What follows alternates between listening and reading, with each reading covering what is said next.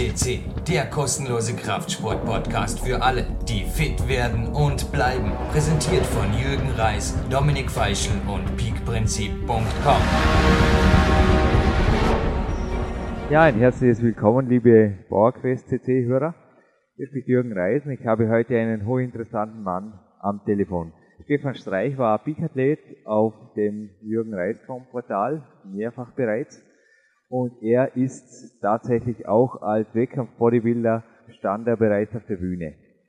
Hallo Stefan und danke für deine Zeit. Gerne. Ja, äh, ich denke, Bodybuilding ist für viele unserer Hörer irgendwo, ja, auf der einen Seite eine hochinteressante Sportart. Bodybuilding bringt, denke ich, wie kein anderer Sport Athleten auch wirklich auf die Bühne, die einfach bei maximaler Muskelmasse einen minimalen Körperfettanteil haben. Auf der anderen Seite ist natürlich wie keine andere Sportart, denke ich, eine Sportart, die sehr, sehr grenzwertig ist, speziell was einfach die unerlaubten Methoden angeht. Bitte, gib uns, bitte gib uns einen kurzen Überblick auch über deine Vergangenheit. Wie, ja, du, du hast auf der Bühne gestanden, du warst, du bist kein Profi, du warst auch kein Profi, aber gib uns trotzdem einen Einblick, was sich quasi natural erreichen lässt und was nicht. Ja gut, also was heißt, was sie äh, natural erreichen lässt und was nicht. Zum Glück weiß man immer, weiß man vorher nicht, was sie erreichen lässt. Und dementsprechend ist es ein relativ abenteuerlicher Weg, auch sich da dahin zu arbeiten. Äh, was sicherlich nicht erreichbar ist, ich sage also eine Form von in heutigen Zeit einem Profi beim IFBB auf der Bühne zu stehen, das geht natural ganz sicherlich nicht. So. Nur, äh, das heißt ja nicht, dass Bodybuilding auch nur jetzt aus professionellem äh, äh, Wettkampfsport besteht. Bodybuilding fängt ja schon da an, wenn ich meinen Körper mit Gewichten trainiere. Und das schönste Gefühl ist eigentlich, ein vernünftiges Körpergefühl zu haben, äh, Aufmerksamkeit auch durch die Optik zu erregen. Und dementsprechend äh, ist Bodybuilding eigentlich auch mehr so ein Lifestyle oder eine Lebensanschauung äh, im, im sportlichen Bereich äh, als vielmehr nur Wettkampfsport. Ich habe ja Bodybuilding als Wettkampfsport betrieben, äh, nicht gerade unerfolgreich. Ich habe immer Finalplätze erreicht in, der Königsklasse im Schwergewicht als relativ junger Athlet, als Natural Athlet. Und äh, was du gerade angesprochen hast, bin ich auch gegen die äh, Jungs angetreten, die sich nicht immer ganz so natural vorbereitet haben, meiner Meinung nach und, und, und auch äh, sichtbar. Nur äh, darum gefielen mir auch die Bewertungskriterien im, im heutigen Wettkampf-Bodybuilding nicht mehr so. Ich, mein, mein Körperideal ist so die perfekte Mischung aus, sag ich mal, Herkules und Adonis. Das heißt, eine relativ schmale Taille, breite Schultern, ein Mindestmaß an Muskelmasse wohlgemerkt. Das heißt für mich 10, 15 bis 20 Kilo über der Körpergröße, äh, über der eigenen Körpergröße, wenn man das so abzieht. Das heißt, wenn man 1,90 groß ist oder 1, äh, sollte man so ein Gewicht von 110 bis 112 Kilo schon in einer relativ guten Form bringen. Aber äh, nicht so ein 150 Kilo Büffel da äh, darstellen. Und dementsprechend, äh, das ist meiner Meinung nach erreichbar. Also du sagst Wettkampf, Bodybuilding, beziehungsweise auch, äh, ja, einfach, sage mal, eine konstant gute Form das ganze Jahr über ist erreichbar und zwar völlig ohne, sage mal, unerlaubte äh, Mittel, Maßnahmen. Ja, selbstverständlich. Ich behaupte sogar, man kann äh, eine bessere, konstant eine bessere Form ohne unerlaubte Mittel erreichen.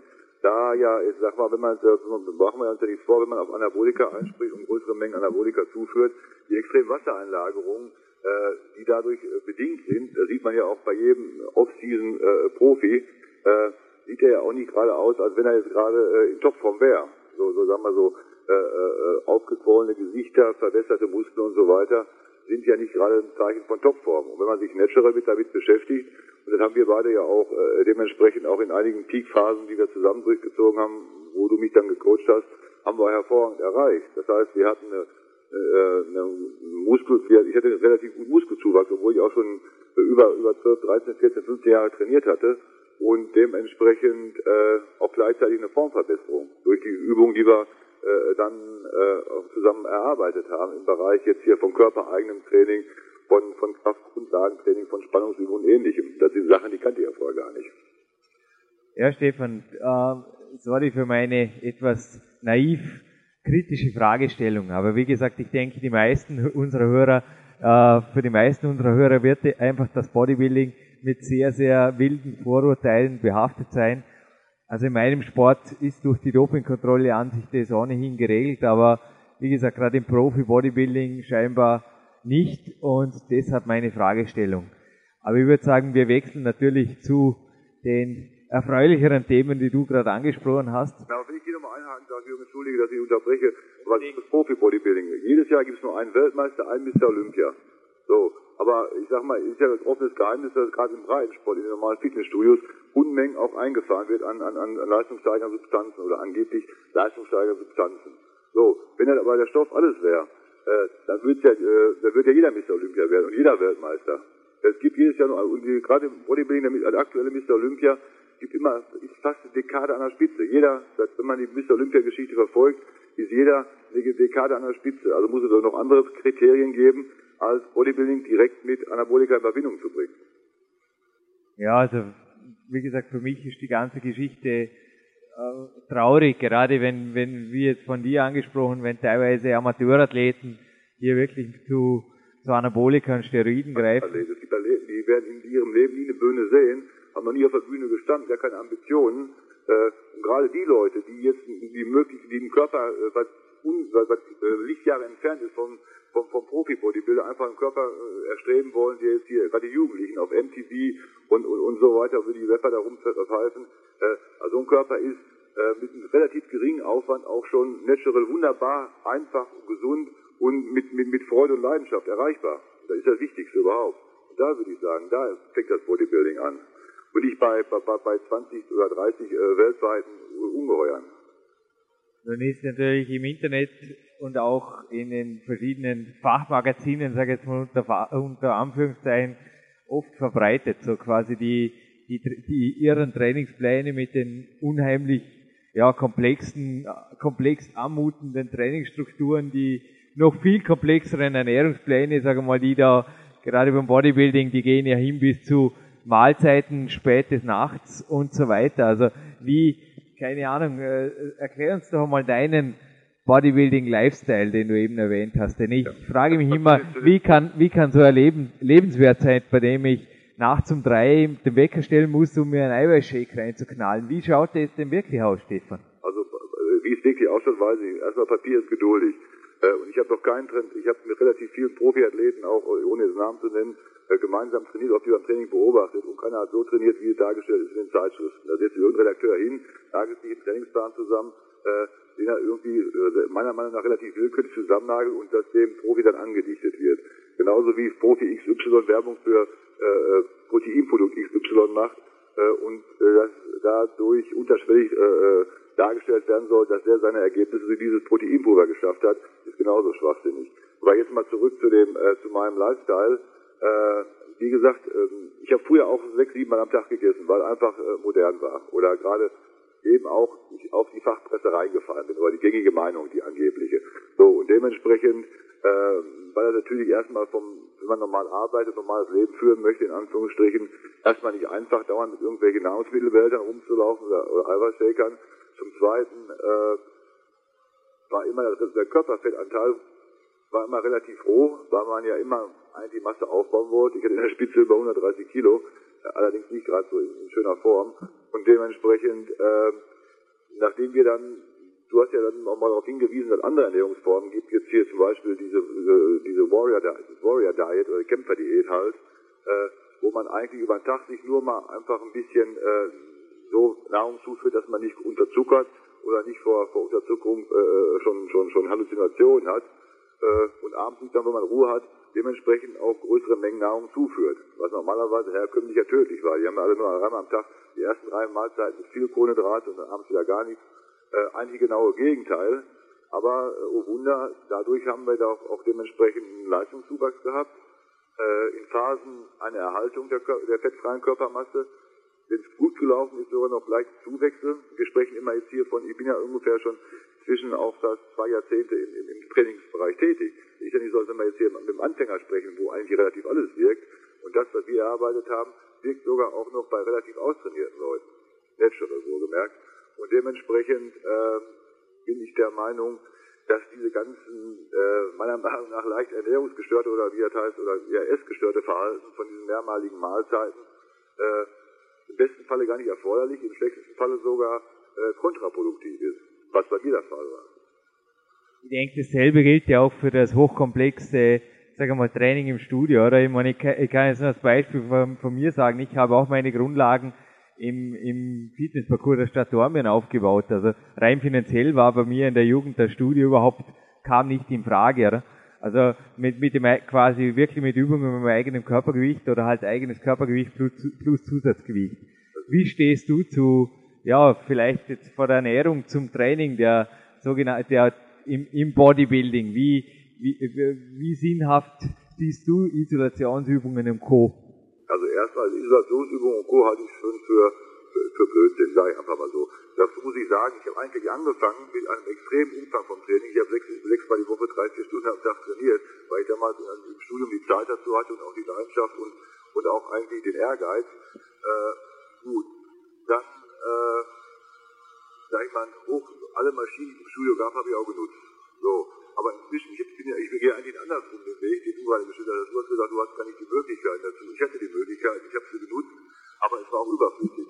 Inzwischen habe ich äh, durch Zeitmangel, wenn ich ins Studio fahre, habe ich eine hervorragende Trainingseinheiten mit Kettlebells, hervorragende Trainingseinheiten, wie wir damals angefangen haben zu arbeiten, nachdem ich leicht übertrainiert war, äh, mit körpereigenen Übungen, wie einarmige Liegestütze, wie ein, einbeinige Kniebeugen, Klimmzüge, äh, alle Varianten, wo Körper Dips, alle Varianten, oder Weighted Dips, also mit, mit Gewicht, alle Varianten, wo äh, Körpergewicht mit eingesetzt wurden. Und oh Wunder, ich muss immer wiederholen, ich war ja schon langfristig im Training, Einschnitte, äh, allgemeine Härte, Kraft, gerade in der Mittelpartie und dementsprechend auch die Optik in der Mittelpartie, hat sich signifikant verbessert.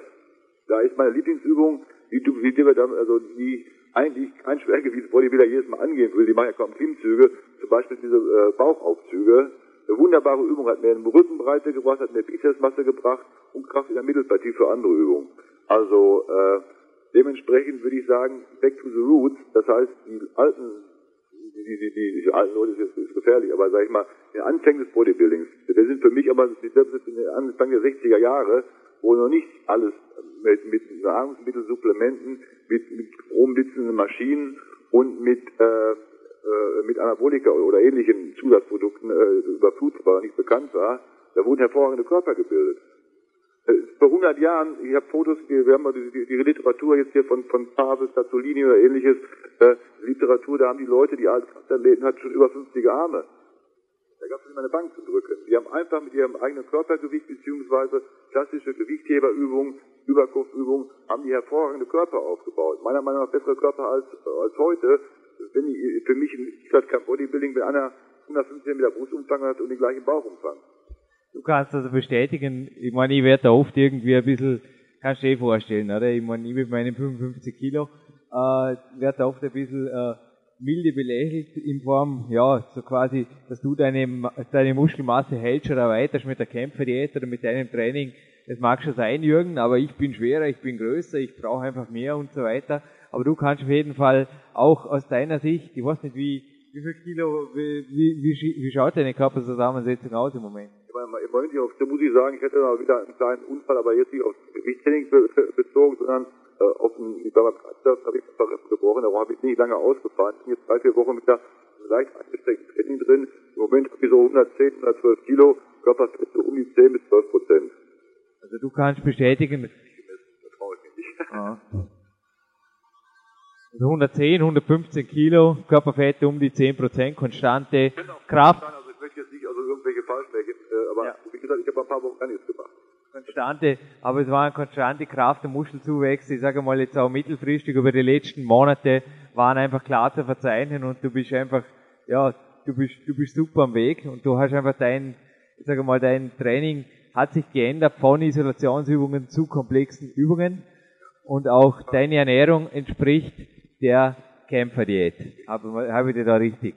Genau. Und der größte Vorteil dabei, ich will jetzt gar nicht von irgendwelchen Fortschritten sprechen, die natürlich auch, auch übernommen sind, aber das, so, so blöd das jetzt klingt, äh, das Schönste ist dabei die Freiheit, die ich dadurch genieße. Ich habe nicht mehr den Druck, äh, die, die Übungen zu machen, die jetzt gerade am Tennisplan stehen. Ich habe nicht mehr den Druck, äh, alle zwei Stunden was zu essen, wenn ich keinen Hunger habe, wenn ich keine Lust habe, wenn ich keine Zeit habe. Ich kriege keine Angst mehr, äh, wenn ich zwei Stunden nichts gegessen habe. Äh, also alle mussten auf einmal wechseln. Ja, ich denke auch die mentale Geschichte ist natürlich hier auch oft, oder irgendwo, wenn ich, wenn so festgefahrene Pläne da sind, wie irgendwo, ja, ich hatte letztens auch einen Coach, dem irgendwo klar zu machen, dass er nicht unbedingt ein Frühstück braucht, das aus 200 Gramm Haferflocken und 200 Gramm Protein besteht. Das war nicht gar nicht so einfach, das kannst du mir glauben. Und ich denke, solche Kraftsportmärchen sind aber wirklich weit verbreitet, aber dass dadurch dem Körper einfach die Möglichkeit genommen wird, auch irgendwo durch eine natürliche Kategorie anschließend wesentlich besser eben auf Nährstoffe und natürlich auch das Training anzusprechen. Ich meine, ich weiß nicht, wie die Leute tun, ich könnte gar nicht trainieren nach so einem Frühstück, aber keine Ahnung.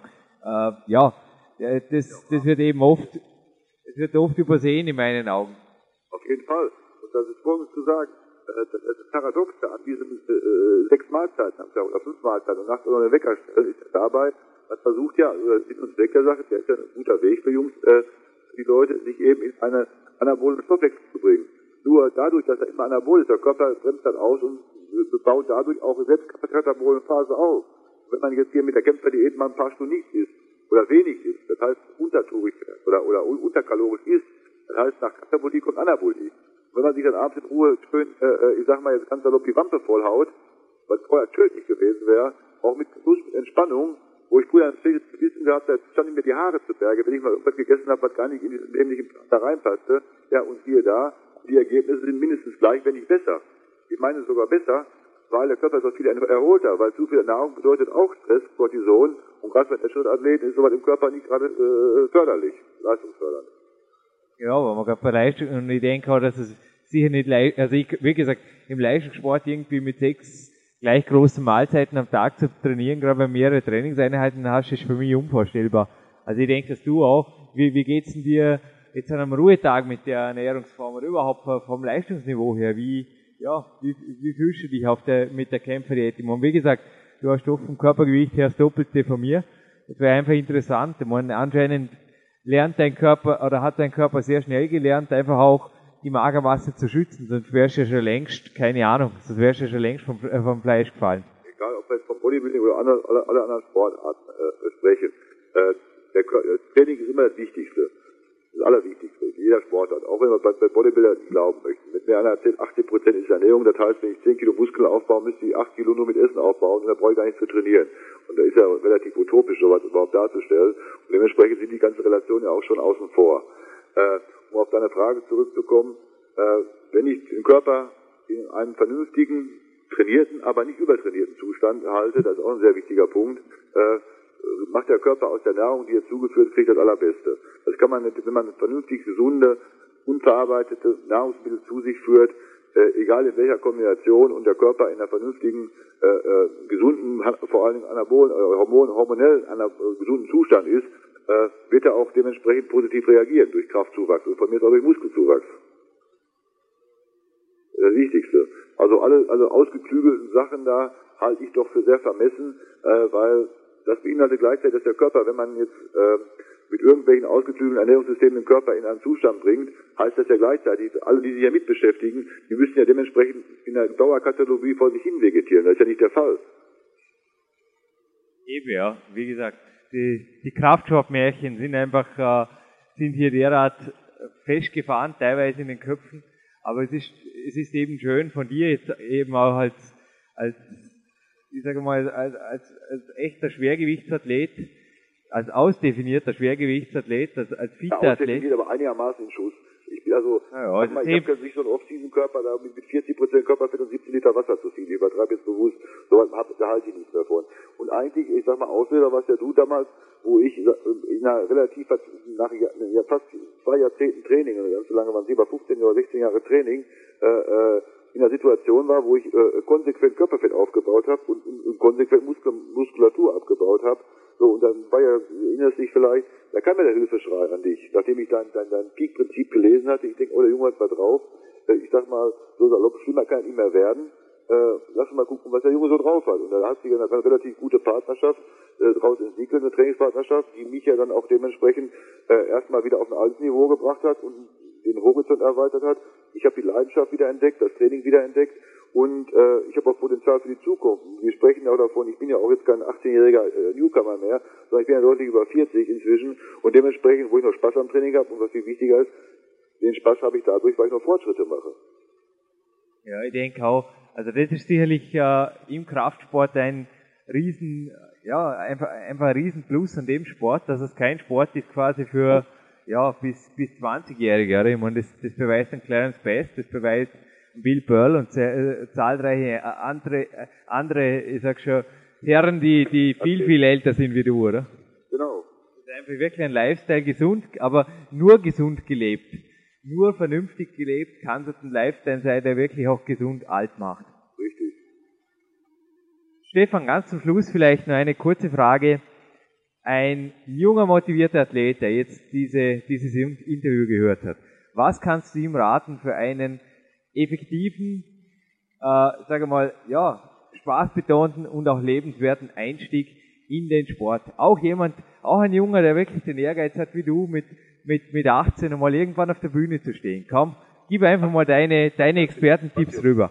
Ja, also, also sag mal, ich habe erst relativ, ich kam, ich kam ja so relativ spät zum, zum, zum Bodybuilding, so Mitte 20.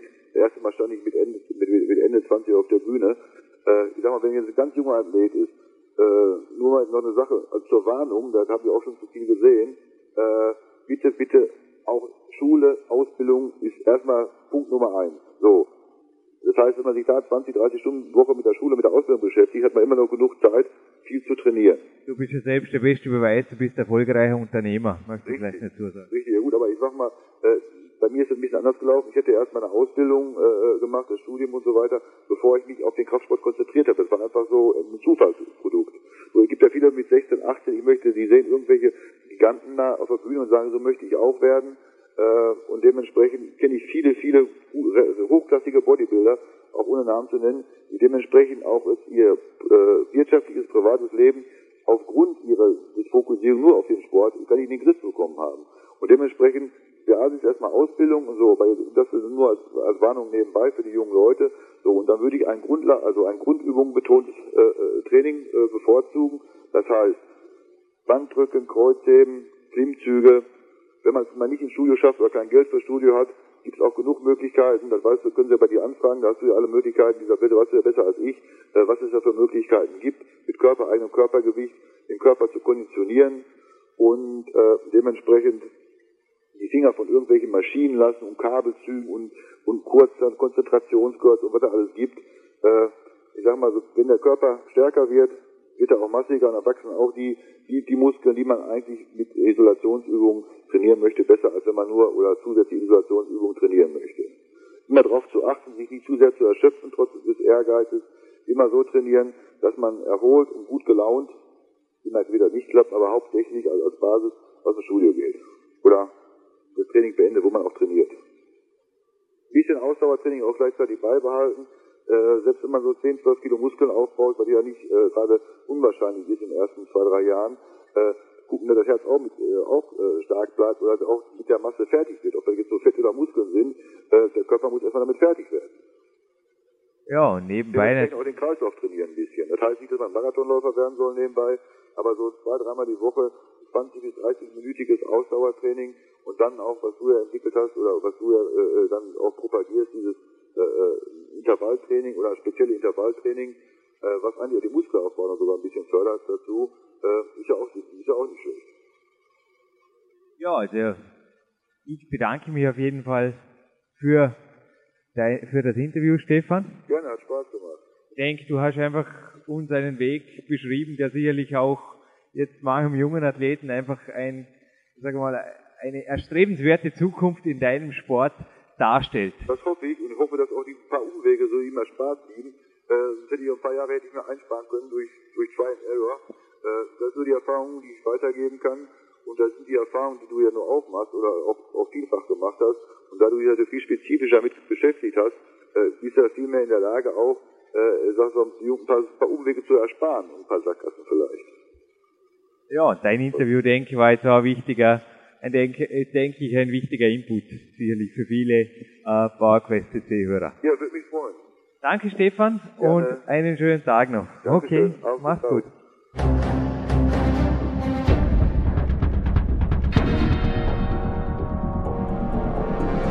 Alle Fitness-Bestseller der Peak-Trilogie, kostenlose Newsberichte und weitere Podcasts von PowerQuest CC sowie Trainingssoftware, Supplemente und Trainingsausrüstung, Personal Coachings, Seminare, Workshops und mehr. Jetzt direkt im Internet auf www.peakprinzip.com oder www.jürgenreis.com.